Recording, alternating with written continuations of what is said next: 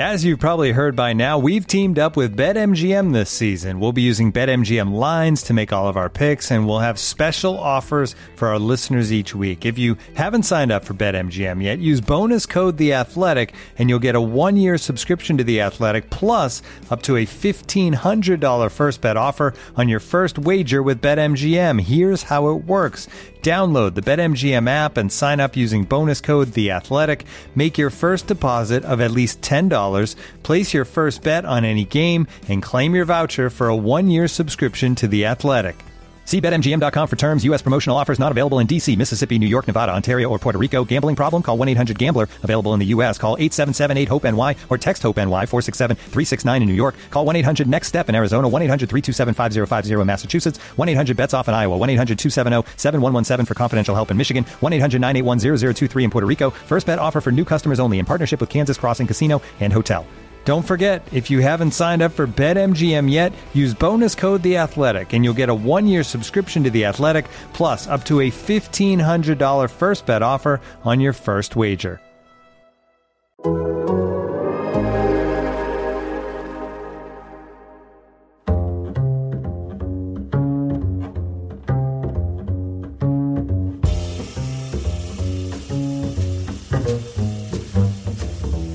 Welcome to Allocation Disorder. I am Sam Stejskal, joined by a laughing Bobby Warshaw. Bobby, what's going on, man? That's so that's how you pronounce your name?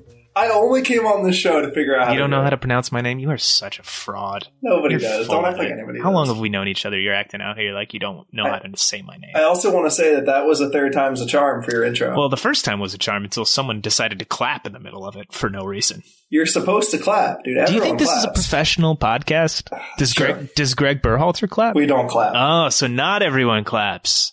We, uh, Ah, we do not okay. clap. All right. Just you're falling apart. House of Cards over here, Warshaw. Anyway, Bobby is joining me this week. Many of you know him from his illustrious playing career with FC Dallas and over in Sweden. More of you probably know him from his wildly illustrious career at MLSsoccer.com as a writer and analyst over there for several years. Um, Bobby is one of the more interesting soccer people I have ever had the pleasure of meeting. Um, so no pressure, Bob. Got to deliver on this podcast now, my man. Did you just call me Bob? I wasn't ready for that. It caught me off guard. I like to keep you on your toes. How how? So Sam, I have a few questions Yeah, for you. I like I, this. know that you're the producer. You make questions. No. you send them to me. That's I, not blah blah blah. I'm- It's weird to say as a journalist and a reporter, but I think I'm terrible at coming up with questions. So please ask away. That's fascinating. That's like a midfielder being like, I realized the other day that I'm just like bad at trapping the ball. I realize it's this weakness in my game. I've been working on it. It's just imposter syndrome. We all have it to a degree. I have some questions for you. Some pertain to soccer, some pertain to other things. When is the right block to Let's do just- them in? Do we do them at Can the we just front? do it? Let Let's do it right forward? now. We're, we're figuring it out on the Okay. fly. Let's do it now. Before we do it, for those of you who don't know, I do want to mention that Bobby hosts a podcast via US Soccer with USMNT head coach Greg Berhalter. It is legitimately interesting. It's a good look into how Berhalter thinks about things. Um, it's also a good look into, um, you know, his sneaker collection and what he likes to grill and stuff. They do a little lightning round at the end of most of the episodes. It's a legitimately good listen. Paul and I have talked about it on the show before, but I just wanted to shout it out um, before before you start grilling me. You seasoned podcast host. That was nice of you. So I am I am curious. You and I have talked podcasts for years, partially when we were both on ETR. Yeah, extra time radio. You were on a You were you were on it less so because you weren't living in New York at the time, so you would just call in. And even at that point, you had wanted to be more active in podcasts. You're an avid listener. You enjoy them. So now that you are, are you two years into allocation very disorder? close to that. Yeah, I think we we started in so February. how does 20 it how does it feel now compared to how you had felt three years ago that you're two years into having your own show? Uh, that's an interesting question. Um, I don't think I've gotten tangibly better at this, but in large part, and this will sound weird too, that's sort of by design. I don't want this show to feel overly produced or formal or polished. I want it to feel relatable and enjoyable. Um, and I think we've hopefully developed something of our own kind of language on this show. I think we've certainly filled a lane for people who want to kind of dive deep and get weird with MLS and that's been enjoyable. Um, maybe I've gotten a little bit better at hosting. I don't know, but um, it's been fun. I've learned that, and I've learned, I guess, confirmed my belief that there is an appetite for this stuff and that people want to engage with it, even if you go deep. Um, and I think that's been cool as well. So yeah. What What are your strengths and weaknesses? you are such as a, a creep. Podcast. My strengths. No, I think it's interesting because I, I, feel like I well, I I find this question fascinating because you are currently in the, the content business as a profession. I spent time in the content business. One of my big pet peeves when people are in the business or you know in the industry or entering the industry who do not take it as a craft right? They're like, oh, all that is is sitting behind a desk or sitting behind a computer and writing or talking whatever is on my mind. And that is so far from the truth, right? Podcasting is a craft. You know, Doyle and I used to talk about this all the time. And my Matt, God, is Matt, Doyle good at Matt every Doyle. part of the craft. For those of you who don't know, So I'm cu- like right there. You just did, you did a thing in the craft. I said a, I said a surname, and you brought it back to the person's Yeah. full name so that everyone felt connected. yeah, So on that concept of the craft, how do you feel Man. like you are doing two years? We are so different in this in this way, and just how we view things and how we approach things. I view writing as more of a craft than I do podcasting. They're certainly both crafts, but podcasting is very much my. It's not my full time thing. It's not what pays my bills, you know. So I don't take it quite as seriously. I don't do it as often either, right? I do this once a week. I write every single day. Uh, so that's that's a bit different. Um, what I mean, what are my strengths and weaknesses? My strengths, I hope. I mean, I don't know, man. I don't know how people perceive this, but I hope that people find this show conversational yet informative. Right? We get into the weeds on a lot of different topics that can be super dry, right? And not really that interesting to listen to on the surface but I think we deliver them in a relatively entertaining way most of the time. I certainly hope that. So I think taking content or subject matter that is on its face not interesting and boring and unintelligible to the layman and making it talking about it in a way that people can understand more easily and in a way that's engaging and entertaining and then bringing it back around and having a larger point and a point of view on it. I think that would be a strength. A weakness would be um, introductions, as we saw a few minutes ago. Um, oh, another weakness would be just like planning, like you know, peeling back the curtain again. Here, I sent Bobby a list of topics for this show in the in the build up to it. Um, he responded and he was like, "Yeah, that all sounds good," and then he's like, as we were on Skype about to hit record, he's like, I have some questions and topics for you too. I have no idea what they were. And I'm like, well, you should tell me what they are and then we can plan the show. And he's like, no, no, no. And I'm like, yeah, you're right. We shouldn't talk about it. And that's how Paul and I usually plan this show by having a phone call like 10 minutes beforehand and being like, yeah, that's what we're talking about. All right, cool. Let's go. So we don't, we don't do a lot of planning and I would like to do more actual like guest appearances not with people like yourself who are in the media or John Arnold who was on last week or any one of my athletic colleagues, but with actual like movers and shakers in this industry. Because I think that could uh, open up a new door for us. It's a wild concept having guests on a podcast in the in the area that you're covering. I know it's crazy. Here's here's my here's my response to that. Uh, perhaps a take on it is that people don't want guests when they have a show like this. There are shows that have guests, and there are shows when I listen because I want to spend time with Sam, with people like Yeah, Sam and Paul. I would agree with that. And when I want to spend time with Sam and Paul, don't give me a guest who are usually bad, and Yes. the person is a bad So, interviewer of said guest. It wouldn't. It would be very. It would be very selective, and it would be. It would be rare. But I think there are times when, say, if we could get a certain GM on that one or Mhm. both of us have a good relationship with, and that we know is a good talker, and that would be willing to go deep on us with us on on different subjects that that matter to us and to our listeners, that could be really engaging and entertaining if we do it every two or three months, right? Because I agree, those of you I mean, anyone that knows me knows this, but I don't. I don't think I've talked about it on this show. And, and shout out to to the fancy lad, Chris Whittingham. Hopefully, he's listening. But the show that I listen to all the time is the Dan Le Batard show, And when they have guests on, most of the time I'm like, I prefer this show when there are no guests. and it's just the rotating, it's just the cast of characters that make it what it is. Sometimes they have amazing guests and it's amazing interview and it really elevates, right? And sometimes they bring on people that are kind of part of the family and that's cool too. But when they have a random interview, like those are the only things in that show I ever skip. And I've been conscious of that with this one, with this podcast too, because I don't want to bring somebody on and do a bland ass boring interview that no one wants to hear just because it's a thing we quote unquote should do. It's especially since you don't, if you're not, you don't have a pressure to bring in an audience. What a guest yeah. does the name brings you an audience and their retweet brings you an audience. And then ideally, even if that episode sucks, people will come back again and there are people you wouldn't have reached otherwise, sure. but you don't have those pressures. Yeah. Thank, Your thank, revenue stream is not dependent thank you on to Taylor, listeners. Taylor Rockwell and the Total Soccer Show family, right? We don't got to deal with any. I have no idea how many people listen to this show. Zero. there are a lot of people that subscribe to the Total Soccer Show, and those people automatically download this show. So I know that it gets a decent amount of downloads, but I have no idea if people are actually listening. Do, do you guys ever, do you and Paul talk about how great Taylor is? Um, well, I mean, I'm kind of mad at him because he doesn't answer my phone calls.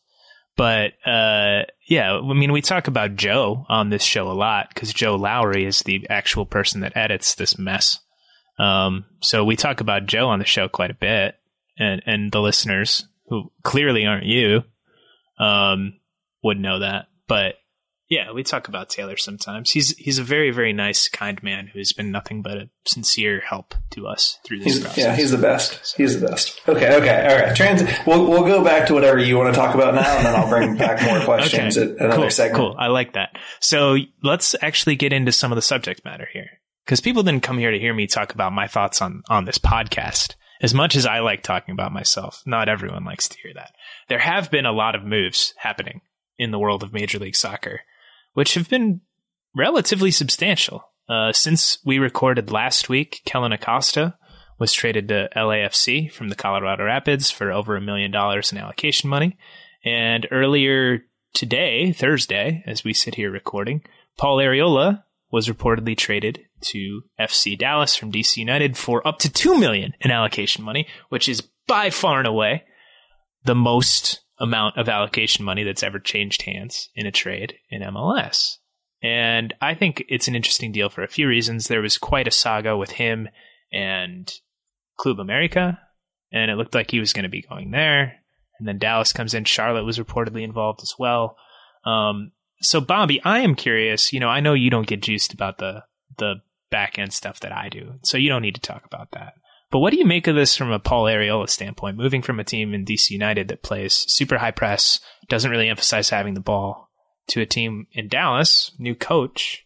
Presumably, they're going to try and do some more stuff in possession, and not moving to a team like America, which is probably the biggest club on the continent.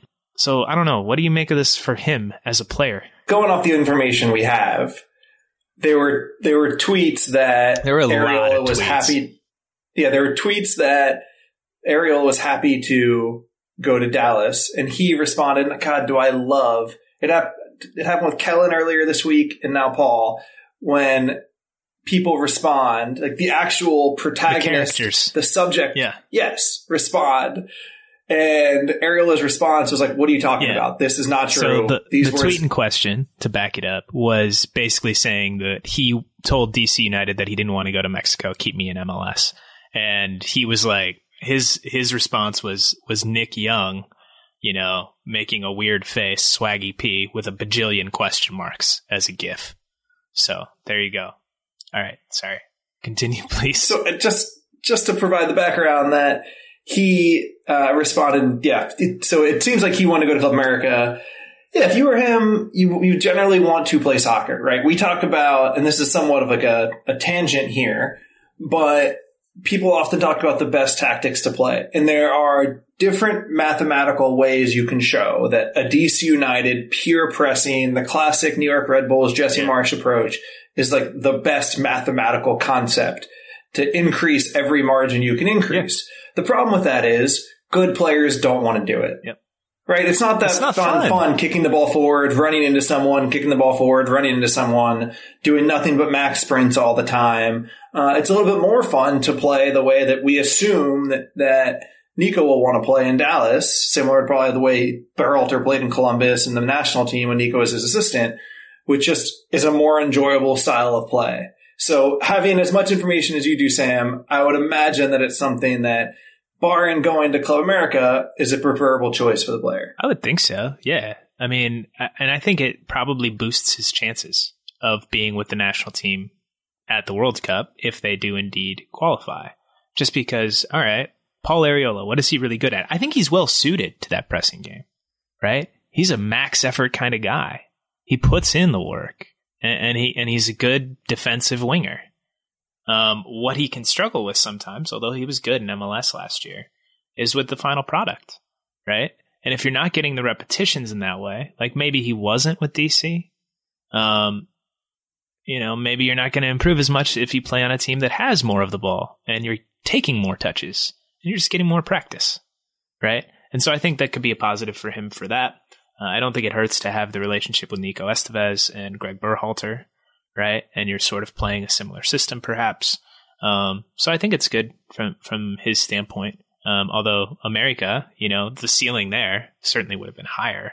And if you're talking about playing it in Frisco or at the Azteca for your home games, I think I know which one I would choose from like a pure like, damn, this is fun perspective. Which of the three is best for the national team? For the for the average fan out there, Sam, who doesn't care about DC or Dallas or Club America and Mhm. really just cares about the national team, where do they want Paul Arriola to be playing? I think Club America. Can, can I back, can I can I provide, provide one Yeah. more qualifier to that though? Yeah. Because it seems that Arriola, given his skill set, has a part to play in this national team. Whether Yeah. it's in the final twenty three or not, for the whether it's in the eleven at, Yeah. for a big game or the final twenty three for the World Cup, he is at least somewhere and has impact on this team. Therefore, I should want him to play. I think I think of the three, I think it's Dallas. Because you know what you're getting with with Arriola from a baseline, right? And that's like that's what we've seen from him with the national team over the course of qualifying. He's a guy who's going to stretch a back line, he's going to press high and hard, he's going to work his socks off, right? And he's going to occasionally get himself into good positions on the ball, and then the question is what can he do with it? Right? And with DC, I don't think that would have really changed. With Dallas, I think it has the potential to maybe go up. With America, I think it probably would have had the potential to go up as well. But I also think with America, you have a, a much higher risk of him not really playing that much and maybe regressing just because he's not getting the time that he needs. So I think Dallas is a it's it's a lower it's it's a higher floor, might be a slightly lower ceiling than America, but I think for him it's a good landing spot for the national team. What I mean, what do you think? Do you agree with that? Do you do you want to poke holes in it? Man, I mean, I think, you know, 51% chance that you're more likely than what I'm about to say. There's just the only other counter argument I could think of just to kind of make sure that we get the full circle here is that playing in that DC system every day creates demands and hones a skill set that still provides uh, like a different angle for Berhalter to take with the national team. Do you That think that you- do you think that goes away though in Dallas? Well, I think it's. I think on some margin it's decreased. Yeah. That you that that Arriola would regress to the mean of the way everyone else plays. Whereas if he's in DC, he it accentuates his his skill set, which already plays in that way. Right. His mean So- is higher than most people's mean in this way. I think it's fair. to His say. mean, ang- his mean, angry mean, his angry mean. I don't know. Is angry mean like You know uh I like the pressing mean like Yeah. the working hard mean? Yeah, yeah. It's way above most players. Correct. And if you can just like maybe raise the band of DC, because Greg has talked often about verticality, directness, pressing, transitions.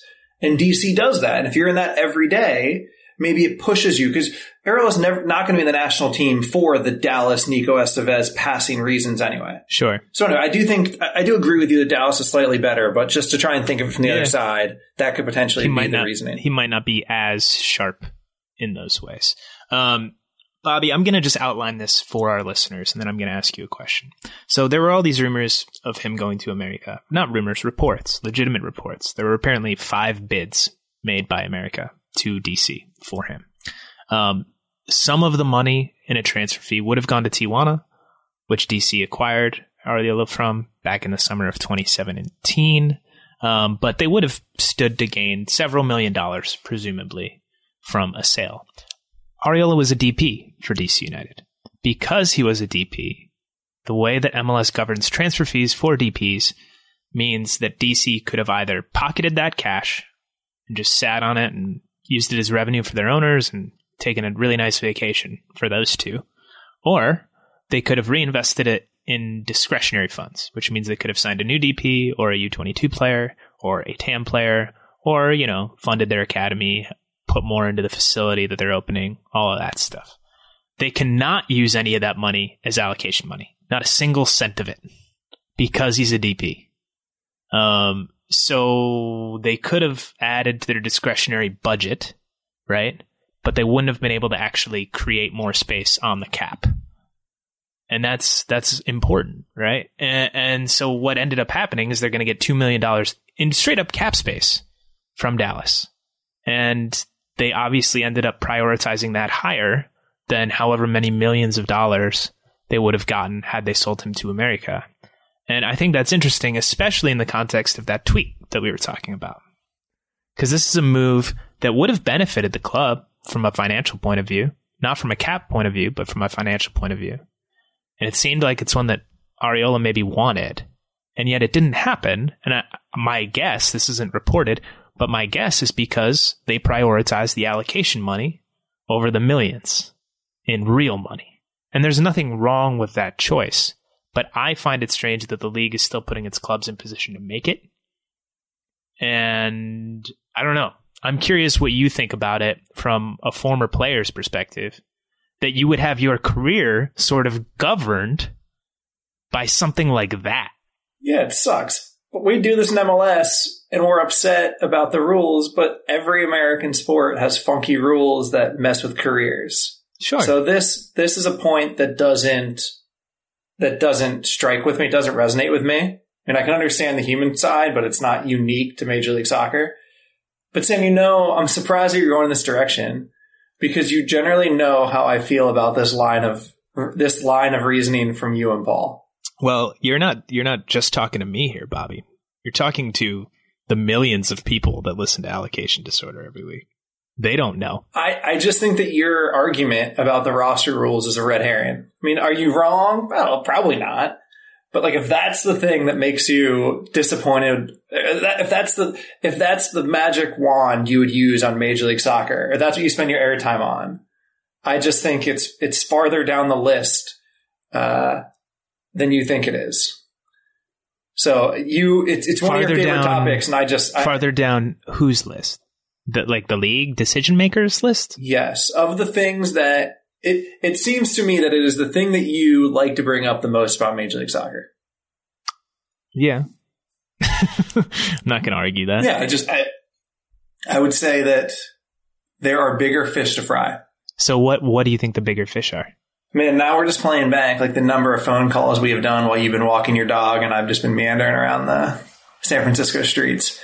Uh, I we haven't had one of those in a while though. so- I think the first, the biggest thing right now is just the fact that the first three months of the season don't matter and are boring.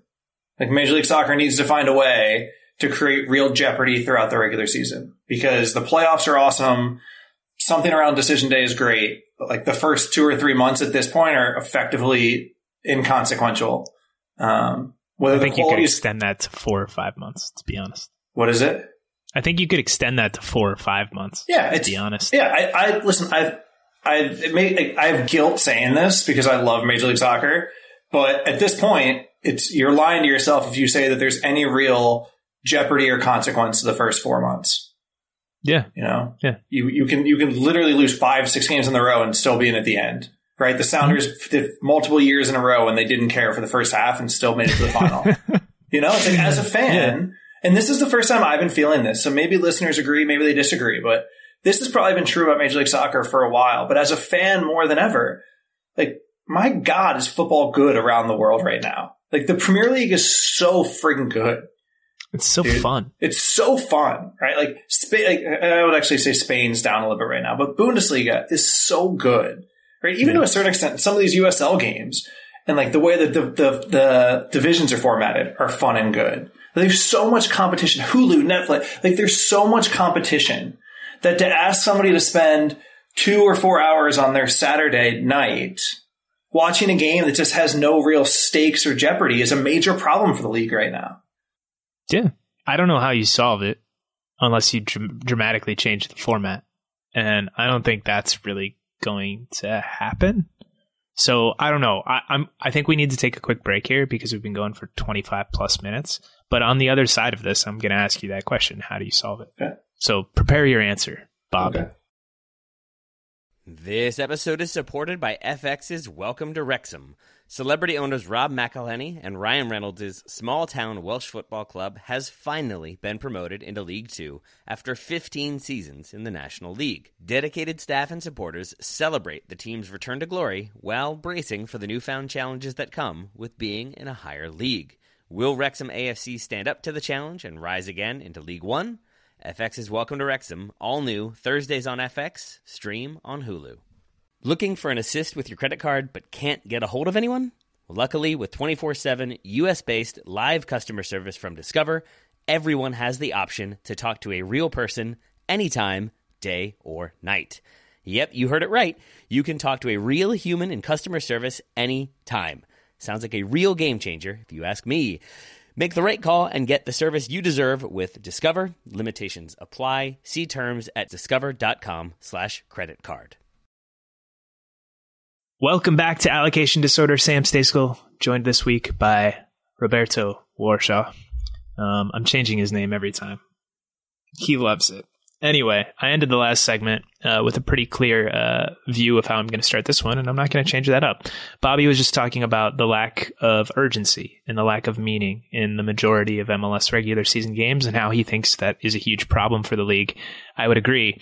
Um, Bobby, you were talking about red herrings earlier. You know, do you see the league switching from a playoff structure do you see the league decreasing the number of playoff teams? Do you see it instituting promotion and relegation? Because if you don't do any of those things, how do you solve for that that urgency issue? So traditionally, so there's two, basically two things that, that the league's trying to solve, solve for simultaneously. Um, one is just overall intrigue around the league, overall level of jeopardy around every game. And two is making as many teams feel relevant, particularly in their home markets as possible right? The easiest answer to this is you create some type of system, whether it's a single table or just, you know, like a final at the end that has four teams and those, you know, four team playoffs and everything matters up to that. Because then what happens? And my first hypothesis that I would test on how to change the league is you create one less playoff spot than there are, you know, like top tier clubs and we could talk about how to define top tier clubs, but it's something like the Seattle, LAFC, Toronto, Portland group, Atlanta. So, so you're talking like six playoff spots. Sure. You have six playoff spots. Does that make it harder on some of the other teams to make the playoffs? Yes. But at the same time, there's almost a completely null, spurious correlation between making the playoffs in Major League Soccer and spending. Spurious? Look at these words. Right. I know this is another thing you and Paul don't like to talk about when you tell everyone to spend, but there's there's no correlation between. I'm off that kick now. Yeah, there's no correlation. Like if I if I'm an owner and I look at the data on why to spend money in Major League Soccer, it's sure as hell not to make the playoffs. And anything with as small yeah. of a sample size as playoffs is really hard to do the probabilities on and projections because clearly MLS Cup contestants do spend money, and is that random on you know 15 games over three years, or is that a real trend? Who knows? But anyway, I would decrease. You basically need to decrease the number of playoff spots so that the major clubs with the big TV stadiums and the big TV atmospheres care every single game. And like you can truly see on their faces in the middle of April that it matters. Mm-hmm. And then for the next group down, you need other incentives, whether that's a, a Champions League spot, whether that's like maybe the top five make playoffs, and then you do something like what Denmark does, and then you yeah, have a second Belgium or yeah, yeah, you have a second bucket that then also qualifies. Uh, so listen, there's a lot of things you can do. There's a lot of ways you can test. I have a little bit of skin in this game because this is what 21st Group does, the type of work that the company does. But Bobby works for 21st Group. just so you all know. Yeah, from, I think my first hypothesis would be one less playoff spots and the number of teams that we feel like are really going to go for it. Interesting. Um, and are you changing the format then, like year over year, to account for a potentially changing number of teams that really go for it, or do you stick with something? Probably not. Okay. Because um, that is something we see in MLS, especially with all of these changes of ownership uh, here over the last year, and, and probably more to come before the World Cup. Um, the ambition level changes at different organizations with when new people come in or out. I'm not even sure. Sorry, just to, to add to that, Sam, I'm not sure that it's ownership. I actually think it's fan base, and I think that this is the Sounders effect. And Sounders fans give themselves enough credit, but to give them one here as well. I would, I, I, think that a huge part of the reason the Sounders have not missed on DPs is largely because Garth is fantastic at what he does, and Chris Henderson is fantastic at what he does, and Schmetzer is very good at managing those personalities. But I would say the biggest factor is the fact that it's the only city in the country where if you lose on Saturday and then you walk to the market on Sunday, people will ask you why you lost. Do you think that's true? Maybe. Do I think that it's true that they ask them there, or that it's the only one? Both. Uh, I think it's. I think that they ask them there, yes, just from stories I've heard. Maybe that's changed okay. in recent years. Yeah. And then the second part is Atlanta. Maybe Atlanta United's the same. I don't know. Portland? I feel like they revere. You don't Portland? What? You wouldn't put Portland in that boat? I don't. Maybe we'd have to hear from them. I, I have not heard stories of Portland feeling the angst. Like Seattle, Seattle feel there feels like a pressure to it. Portland, there's just more of a joy, if that difference makes sense. But I mean, I'm not the right person to answer that. That's just my secondhand understanding. Okay, fair enough. Um, I agree with you uh, that that about what you're saying though with the fans, but you know, and, and fans can drive ownership, mm-hmm. right? And, and there, it's a kind of an accountability thing. Can right? can fans drive ownership?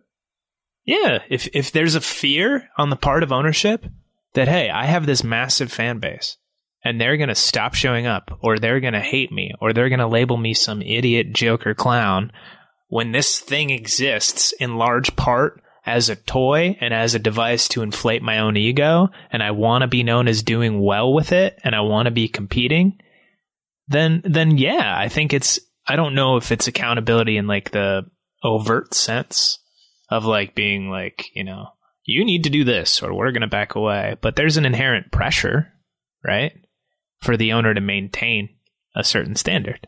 And I think that's what you're talking about, right? I'm, I'm just trying to think. I'm trying to think of a scenario where fan pressure got an owner to do anything. I think it's more of the opposite. Owners owners don't care. It's their it's their asset, their toy. You just said it was fans driving it two minutes but ago. But it's fans to players, not fans to owners. Well, it's if the Sounders lose or if okay. they don't make the playoffs, they feel the pressure from their city.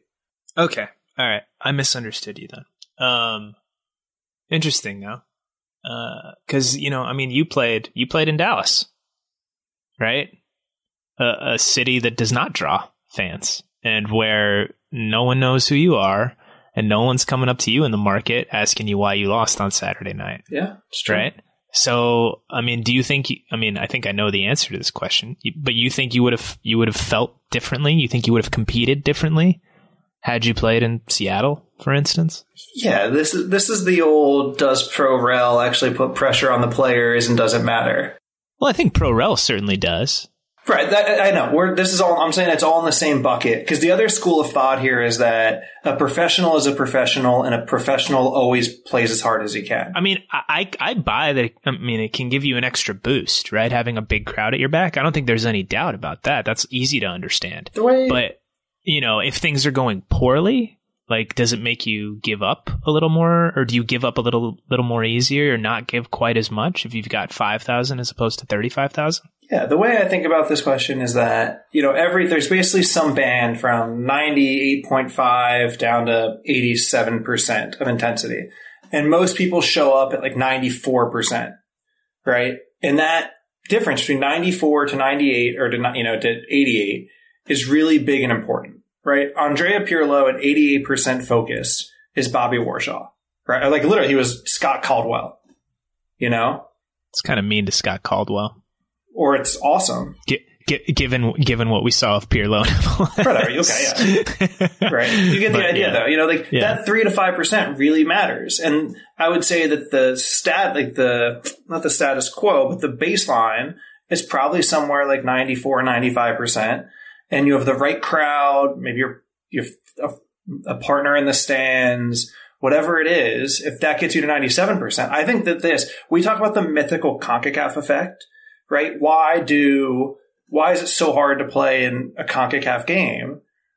And I think that this is why. I think that there's something about the emotion in those stadiums in those countries, which is, by my observation and my experiences, just a higher sense of emotion allows those players to hit that 97, 98, 99% of their focus. and whereas sustain it. and Yeah. sustain it. Whereas American players Yeah. are doing are at ninety five percent and doing nothing wrong. And again, Alex Roldan at ninety eight percent is probably Tyler Adams at 94 or 95 percent, and that's the way the sport works.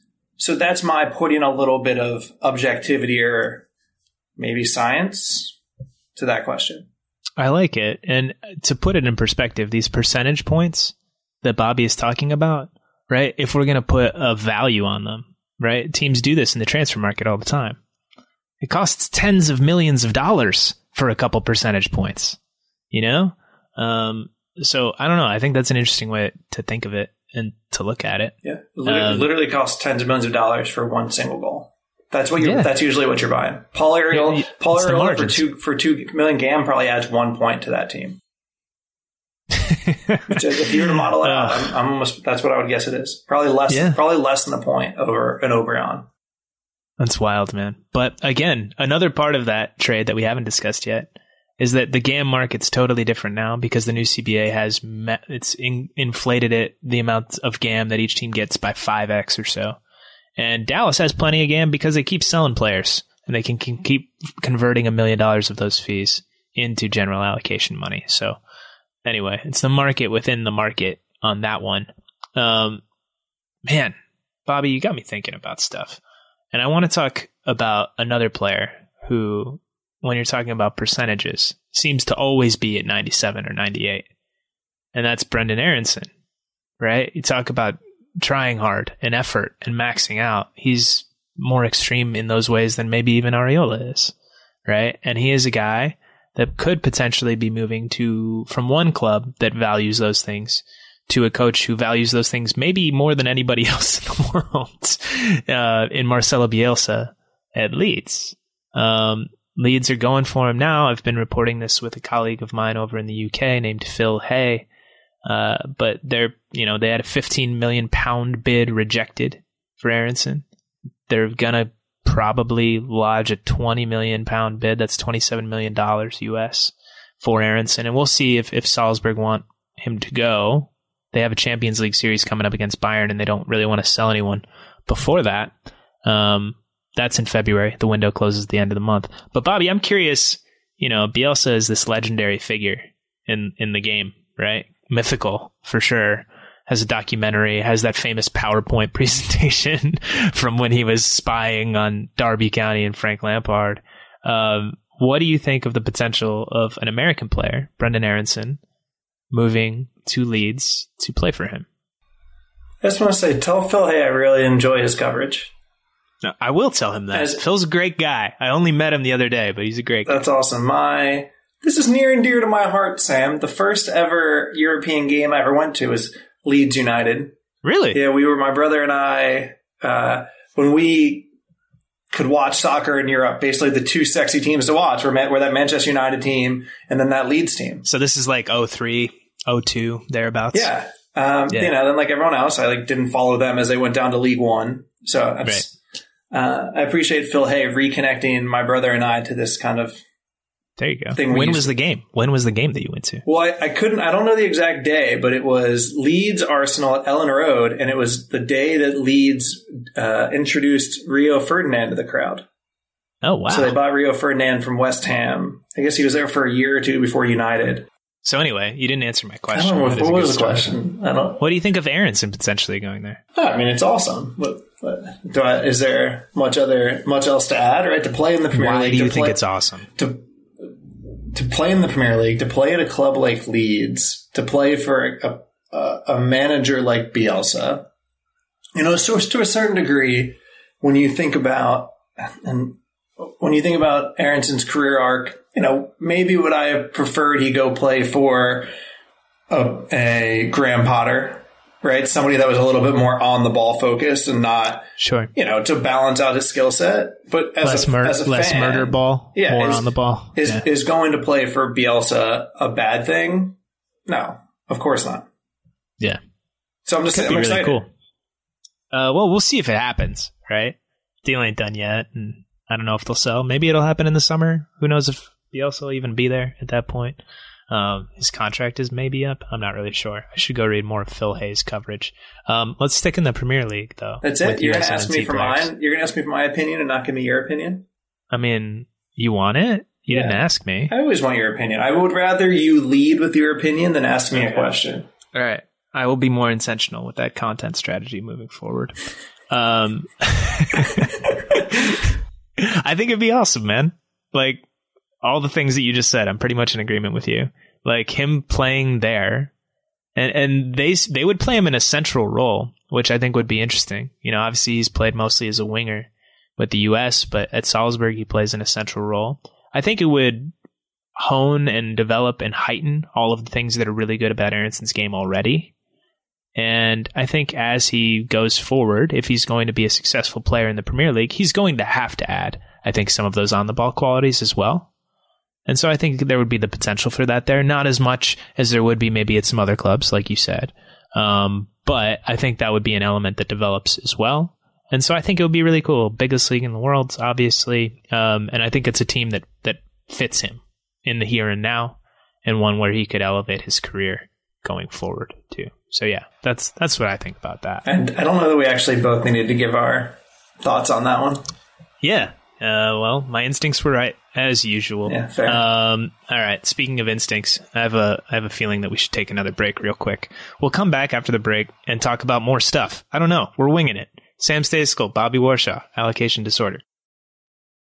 Looking for an assist with your credit card, but can't get a hold of anyone? Luckily, with 24 7 US based live customer service from Discover, everyone has the option to talk to a real person anytime, day or night. Yep, you heard that right. You can talk to a real human in customer service at any time. Sounds like a real game changer if you ask us. Make the right call and get the service you deserve with Discover. Limitations apply. See terms at discover.com slash credit card. This episode is brought to you by Michelob Ultra, the official beer sponsor of the NBA. Want to get closer to the game than ever before? Michelob Ultra Courtside is giving fans the chance to win exclusive NBA prizes and experiences like official gear, courtside seats to an NBA game, and more. Head over to michelobultra.com slash courtside to learn more. Okay, we're back. We're back from from that uh, commercial break, and I, William, I'm going to ask Samuel uh, a question now. So if you don't like personal questions, come back in 40 seconds. Uh, Sam, one thing I'm fascinated about your job is that you have traditionally been a reporter. Now you're going a little bit into a columnist phase, but you have traditionally been a reporter. There is a natural progression of reporters that young push up and and challenge the seasoned. There was a time when we were younger. We were young. There were once. other there was there were people who were breaking all of the news yeah. consistently.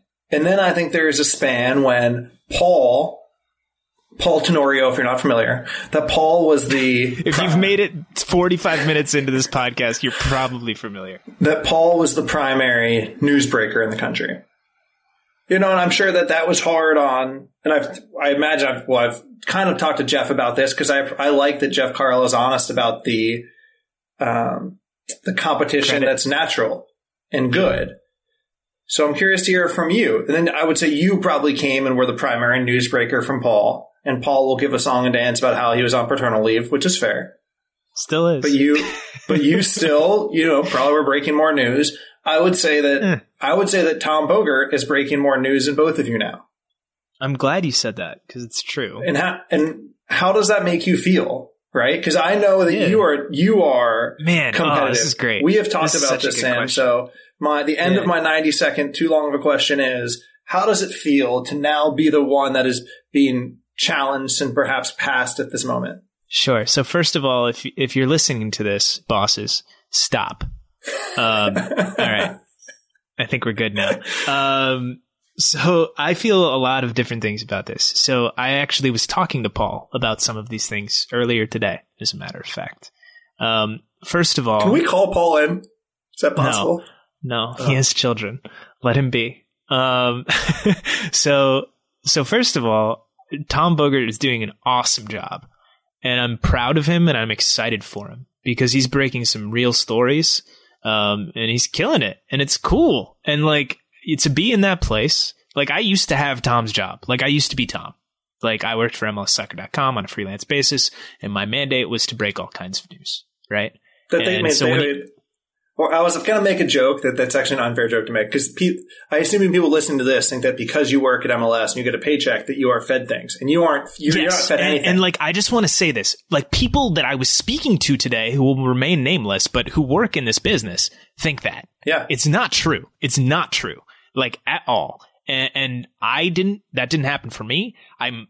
I mean, I guess I'm making an assumption here. I'm assuming it doesn't happen for Tom, but you know what you have to do is you have to be personable and you have to get people to tell you things that they probably shouldn't be telling you and you have to really just like make a, a crap load of phone calls and it is a ton of work and you have to constantly be online and it's not a life that's particularly fun when you're on the come up it's cool and you can justify it because you're gunning for something right and i am competitive still like i was dealing with some personal things in my own life this morning that kind of kept me offline and and, and they kept me offline most of yet most of yesterday as well and I sort of logged on to Twitter at some point early in the afternoon and I see that Tom has had like four scoops and I went, damn it.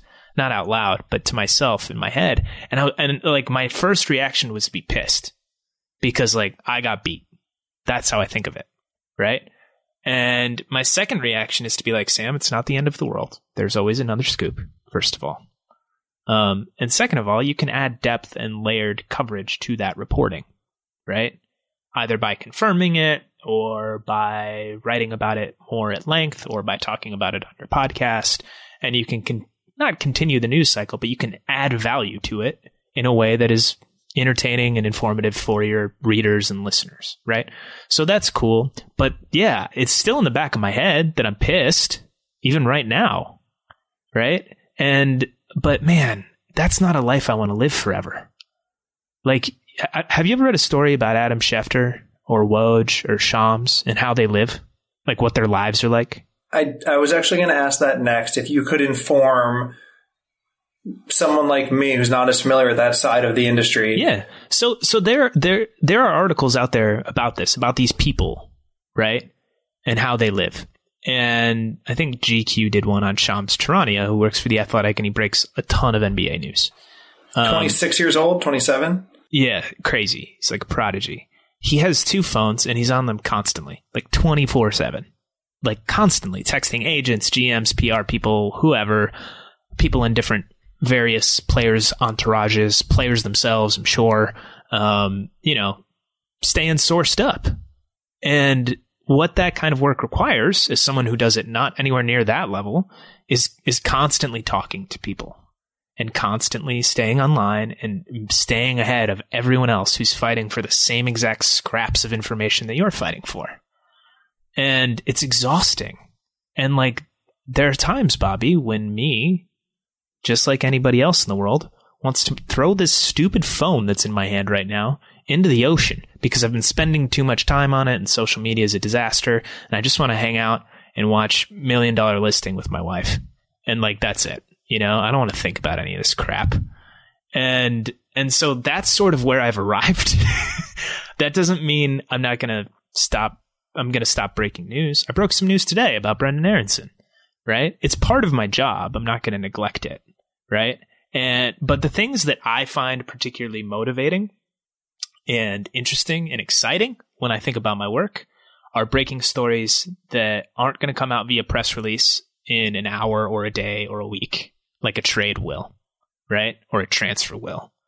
it's breaking news that has an impact on people and otherwise would not have been reported, right? So something like the Dell Loy Hansen story, for instance, um, you know, or even something like, you know, the, not that we broke this story, but uncovering something along the lines of what happened with Miami last year, right? Shining light on things that otherwise wouldn't see the light of day. So those are the things that get me excited. And then the other thing that gets me excited is kind of like the analysis piece.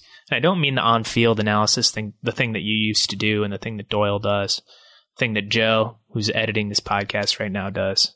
Um, it's it's the more kind of I would I would frame it some ways news analysis. So I'm writing a piece right now about this Arriola trade that sort of breaks all of that down from that perspective, from kind of okay, what does this mean for Arriola and DC and Dallas, and what does it say about the league, right? And diving into those areas. So that's interesting to me. And then the other part is kind of the big global stuff for MLS and American soccer, which I talk about on on this show and write about too much. And you all know my opinions and takes on it, so I don't I don't even need to say it. But that's the stuff that gets me energized now, and it's not the it's not the okay which which free agent is going to sign with which MLS club, you know. To to use a, a phrase from a book I just read from Almanac, it's it's basically which skill can you leverage right? And and for young people, for younger people, right, which Tom is now, which you used to be, Paul, you, everyone used to be, you're yeah, leveraging your time. We're geezers now. you're leveraging your time and your effort, right? That yeah. is what gives you, that is what what gives you influence and a chance. At this point, you're now leveraging your perspective, your experience, your knowledge, and that's the phase you're in now. What you and I have talked about, uh, maybe if we haven't talked about this probably nine months, I think that that is a career risk for you. That you have been a premier newsbreaker and reporter. Trust, like when you say a thing, it is trusted. And that is, that is a thing that will always give you a reasonable paycheck in this industry. And your effort to do more analysis and perspective, perspective is risky because you lose the trust that gives you the sources to do the news. But that is a thing that you have decided to do anyway for reasons I completely understand. And I would probably do the same if I were you, but you're aware of that risk that's associated with it. Yeah, for sure. But like, you know, if something makes me miserable is is strong and it's not that. But like if I was living my life trapped in the in the in the washing machine that is the news cycle, just going round and around and around and being battered and soaked in detergent, yeah. and that's all it was every single day, I would hate it. You're ta- hate it. You're talking to a guy that was more than happy to move out of media for that exact reason. Yeah, and and so you know, like, yeah, it's it's risky, and has it cost me sources? One million percent, like one million percent. Like I've you know, I, I have more sources now than I did two years ago, right? Because my network has expanded, and over mm-hmm. time you get to know more people. But I, some of the sources I had two years ago, I no longer have as sources because they're pissed. At Who's the main one? Who's the main one? I'm not going to name. Just I can't we'll, name we'll, names. Let's pause for a sec. I mean, I, I I'll tell you after we stop recording, but I cannot name names because then that would reveal that they were sources beforehand. Um, but but yeah, that's that's a thing. But that's a risk that I'm willing to take, not just because I don't know, mostly for selfish reasons, I guess, because I find it more interesting to do the work the way I do it now than just straight up breaking news. It's also it's really hard once you've had a taste of it, and I'm sure people out there feel the same way who are listening. But once you've had a feel for having your voice contribute to a conversation, and then you have you hear a conversation going, it's extremely challenging to ever not contribute to that. That if you feel yeah. like there's a thing that needs to be said or an angle or perspective needs to be provided, it has to yeah. be you. You have to be the one to give it. So, we have lots of opinions, and they're all very important. Yeah. but it's true. It's there's a little measure of intoxication there. But there there is that with breaking news too. It's a rush, man. Like when you break a story, and like I, I hate this about myself, but like I enjoy putting it out on Twitter and seeing all the retweets fly in. And it's like little tiny hits of dopamine all the time. But that rush ends in 10, 10 minutes. To drug that kills. You know, it's literally, yeah. And, and then you have to chase it again. Yeah. Like immediately. Otherwise, someone else is going to beat you right? And so it's the competition, it's it's the the dopamine reaction, whatever, all of those things that social media people, you know, people have written about and studied. Um, yeah, man, it's a weird business. But at the end of the day, you know what? I get paid to talk about soccer and write about soccer. And that ain't so bad. Okay, So, well, well, welcome back from the break. Welcome back from the break for those people that skipped forward. Man, yeah. All right, bosses, you can start listening again. Speaking of talking about soccer, I mentioned your podcast with Mhm. Greg Berhalter at the top of the show. Um, I'm curious what your experience with with that has, what it's been like for you hosting it, how you feel you've grown, and what you think you've learned about yourself and about and about the coach of the U.S. men's national team. Well, we'll start with the we'll start with the coach of the U.S. men's national team. I, am not going to bury the lead here. Uh, God, what have I learned about? I would say two things I've learned about Greg are one is that I deeply appreciate that Greg truly knows and believes that results speak for themselves. So, you know, a big part of the reason we do the show is to get his voice out there and to build him and the players and the team to a new audience. And Greg hasn't said this, but I would say that his perspective is very much like, well, if we win, it doesn't matter. And we talk at this point, Greg has always been someone that believes soccer should be played a certain way, that he's got clear ideas. He doesn't mind talking about them, but really it just, it comes down to winning. And I appreciate that among everyone else who tries to make their case in a million different ways now, and even though Greg does the podcast with US Soccer, that he is very understanding of the fact that results speak for themselves and it is his job to get results for the American people and for the US men's national team fan. And I found, I find that to be maybe times, at times, frustrating from like a content perspective, but, but it can lead to some from- shorter answers, probably. refreshing from a human perspective. Does that come off when we have our conversations? Hmm. Um, yeah, I would say so. Because like sometimes it sort of appears like, you know, sometimes Greg will be really engaged on a, on a question, and other times he'll he'll pull back and he'll just sort of you can sort of see the gears turning in his head, where it's just kind of like, well, like none of this matters. We just got to win. To to you know quote what you just said, right? And so yeah, I think it comes through. I don't think I had thought of it really in that way before, but now that you say it, yeah, Yeah, I guess another way to look at that is that I find Greg to be very authentic. Right? He's not trying to he's not trying to tell you a story, he's not trying to build a narrative.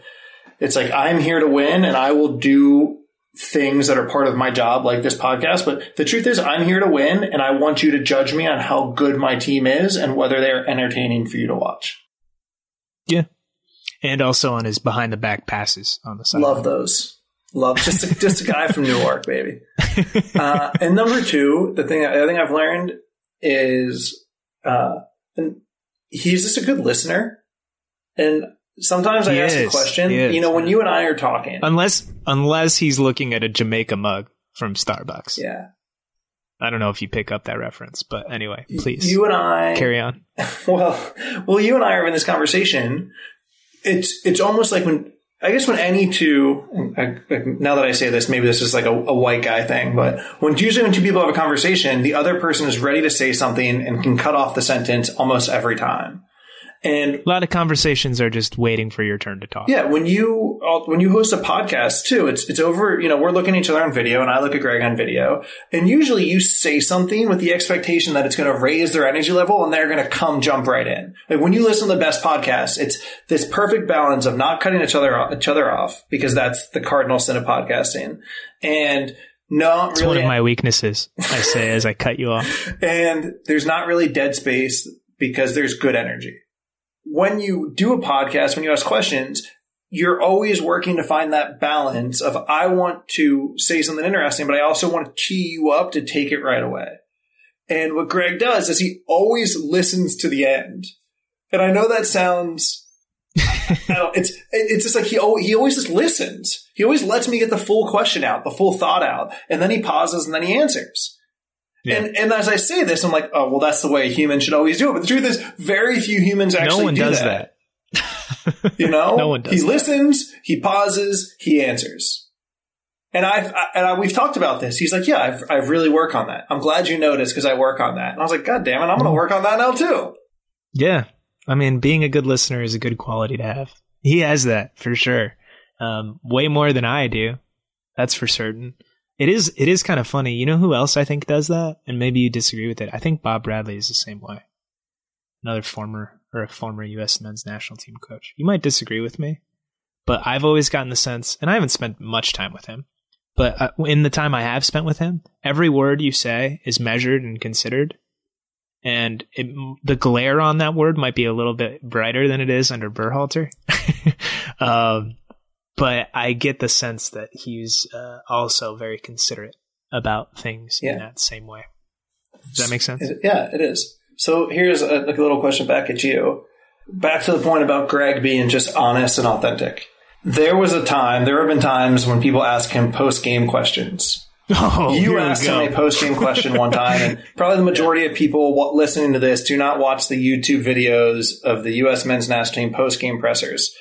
But Sam asked a question about a set piece. Maybe it was at Panama about the team struggling on set pieces. And Gregg said, Oh yeah, what other, where's, you know, what else is behind that? And Sam didn't have anything. And Gregg said, okay, why don't you bring that question with objective evidence next time?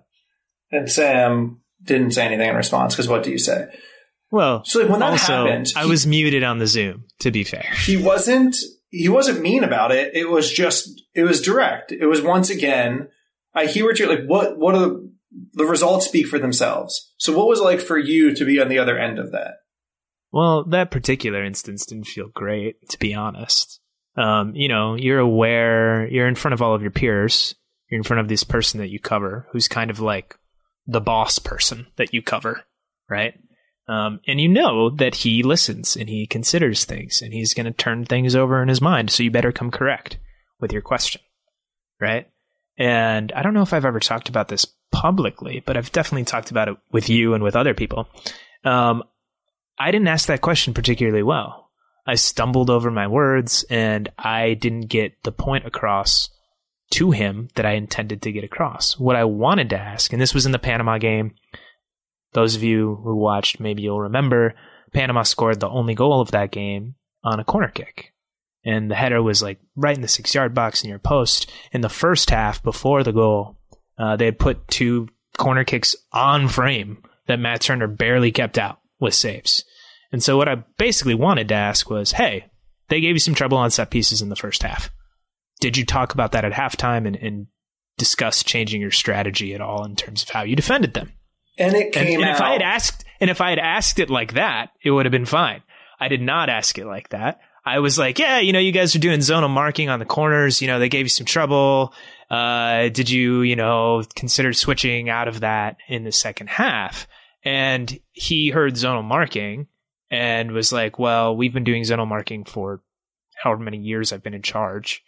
And we have a good record on defending set pieces. So why don't you come with that stat of our record defending set pieces using this exact system if you're going to come at me with a question like that? And so there was a, a, a, communication breakdown that was my fault for asking a poor question. But yeah, it felt crappy in the moment, but that's okay. Like sometimes it was an emotional night, you know, and it was an emotional kind of period for the team. And so he was emotional, I think, more emotional than he would have been had it been a pregame conversation, for instance. And so he got, you know, he, he hit me back, uh, not like overly hard, but with some oomph in it and and that's fine. No problems there. He hits you back like he does the behind the back pass. There was some hit. I don't know. There's more flair in the behind the back pass. I don't know what the uh, what the equivalent is. It was more of a slide tackle, I would say. I have. I don't know if you know other question about the pod or about doing it with Gregg. I do have, I think, what is a summary line.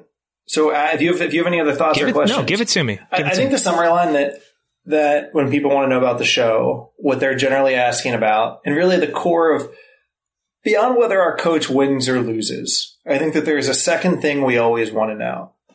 And it's would I enjoy getting coffee with that person? Would I enjoy getting a beer with that person? this is how we vote for presidents in this yeah, country. it's if I'm going to put all of this emotional energy into this person, right? If I'm going to care so much about what this person does, at least make it someone that I want to have over for a family dinner. And I can say that he is, right? Like that's, if, if you just want to, if at its most basic from my experience, would I tell anyone to go get a beer with this guy? Absolutely. You know, would you have more fun if you're willing to talk about the, the amoeba yeah, for sure. But like he's just an interesting, kind guy that you would really enjoy spending time with, which probably isn't true about everyone that's been in similar roles. Well, and I'm sure it's not true of what everyone thinks about Gregg Berhalter, right? That's a pretty subjective thing as well. So, um, but yeah, it is a good podcast. And if you've made it all the way to this one, um, and you've enjoyed this, then I think it's fair to say you'll enjoy Bobby's guaranteed with Gregg because it's much more polished and professional than this rambling, incoherent wreck of a show. But you know what, Bob? I thought it was really good. This episode? If I do say so myself. Yeah. Did we? We didn't even. I I don't know if that means we're done. Are we done? We don't have to be. Did you I mean, want to talk Turner real quick? I know that you were excited about Matt Oh, Turner. Yeah, I don't. Whatever. I mean, he shouldn't go there, in my opinion. I think it's really cool that Arsenal has interest, and financially for him, I'm sure it'll be absolutely life changing. And I don't mean to minimize that. That is a great reason to go. You only have so much earning potential as a professional athlete. Only so many years you can do it. Um, but I, I, it would just be weird. They just bought a goalkeeper in Ramsdale for up to forty million dollars, like six months ago, and he's been doing well. So he ain't gonna play if he goes there. And I don't know why go somewhere that you aren't gonna play. I don't really get that. Yes, you do. Yes, you do. What do you mean? Of course you get it. When I don't get it, Of course you would understand why somebody would do it.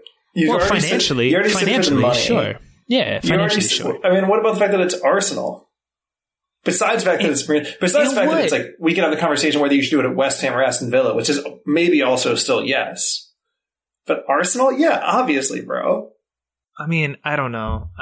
Like, I would much rather be the bigger fish in a slightly smaller pond than a minnow in a in a big ocean. But that's me. Not everyone's like that. That's this feels like the wrong analogy. This isn't.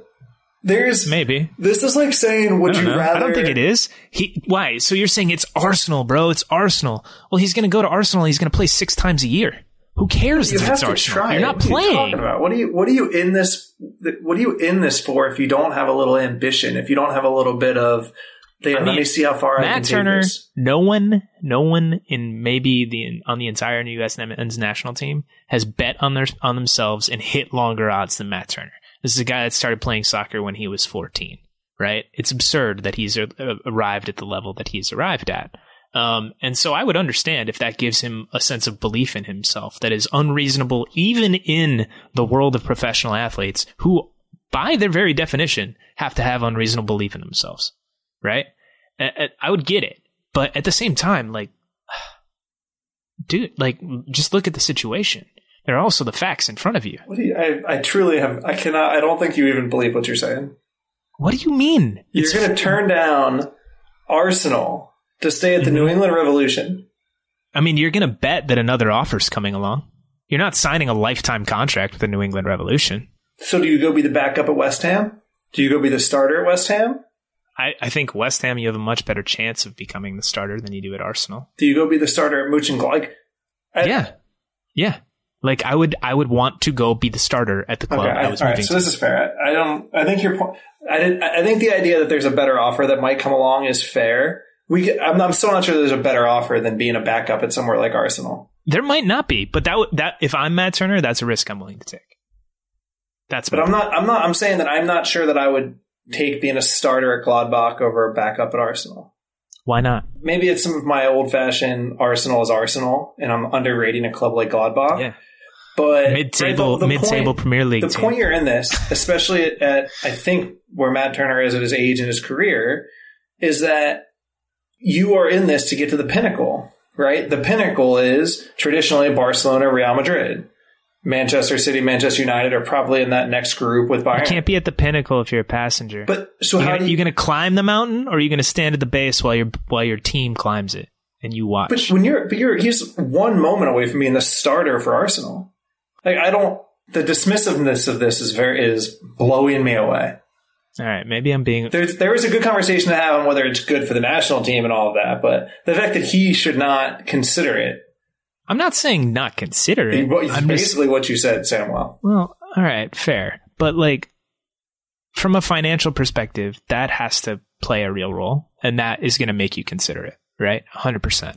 And I don't know if he has other offers out there. I don't know if anyone else is interested. I would assume that they are, but if no one else is, then yeah, then that tips the scales a little bit in Arsenal's favor if you're Matt Turner. But for me, I want to go to a place, I want to go to a club that didn't just buy a keeper who is four years younger than me for four to five times the price that they're going to buy me for. And by the way, that keeper's playing well. You know, it's just not, that's not like really, would you say that's an ideal situation to walk into? No, that's, I mean, I get, okay. I, I'm more understanding of the fact that there might be better offers, and I haven't done enough thinking on what the hierarchy of those would be for Matt Turner. And, and when you talk about the national team, his main argument for potentially playing games at a World Cup in a year or 10 months is that he's starting games and playing every week. And his competition, Zach Steffen, is not. So now you're going to go to a place where you're going to be in that same position. Well, then you're going to have no chance at that starting gig, right? And, and I think that has to play a role, at least in a short term decision for Matt Turner in the here and now as well. Anyway, we got to wrap this thing up, man. I got to eat dinner. But this has been an incredible show. Thank you for joining me, Bobby. I've had a lot of fun. I hope you've had some fun. I hope you've listened, you listeners have had some fun. Um, and yeah, thanks for joining. This has been Allocation Disorder. You got anything you want to say? Any sign off you want to, anything you want to plug?